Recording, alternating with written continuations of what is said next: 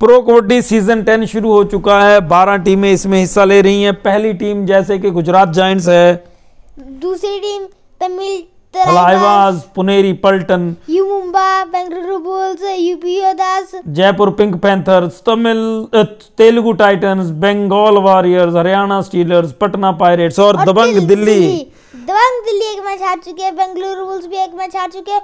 Bengaluru bulls का दूसरा match चल रहा है। अब शायद इसमें जीत जाए। बेंगलुरु बुल्स। यस अच्छा खेल रही है ना बेंगलुरु बुल्स और पूरे मज़े साथ।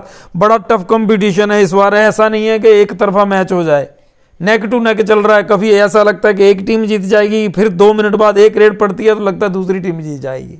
है एक एक रेड बड़ा इफ़ेक्टिव प्रभाव डालती है और एक बार तो समझ में आ जाता है कि यस पूरी टेंस हो जाती है स्टेडियम में भी। पूरी दुनिया जो सपोर्टर्स हैं चिंताग्रस्त हो जाते हैं जैसे टी ट्वेंटी मैचेस में हो रहा था अभी पिछले दिनों के लास्ट ओवर में लास्ट गेंद तक चला जाता है मैच हाँ ऐसे होता है कबड्डी में भी क्रिकेट में भी सब चीज़ों में ऐसे ही होता है। और इस तरह से ये जो सीज़न चलेगा ये एक बहुत टेंस रहने वाला है लेकिन पूरा जो देखने वाले होंगे दर्शकों के लिए इंजॉयमेंट से भरा होगा क्योंकि खिलाड़ी अपनी जी जान लड़ा रहे हैं और पूरी कोशिश कर रहे हैं कि उनकी टीम जीत जाए। और पूरा खेल जैसे कबड्डी को एक बड़ी ऊंचाइयों पर लेके जा सकें वो।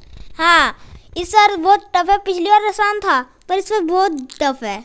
इस बार टफ है लेकिन देखेंगे कि इस बार जो दसवां सीज़न है प्रो कबड्डी का वो कैसा रहेगा? और कौन विजेता होगा? और किसके हाथ में ट्रॉफी लगेगी? क्या बात है।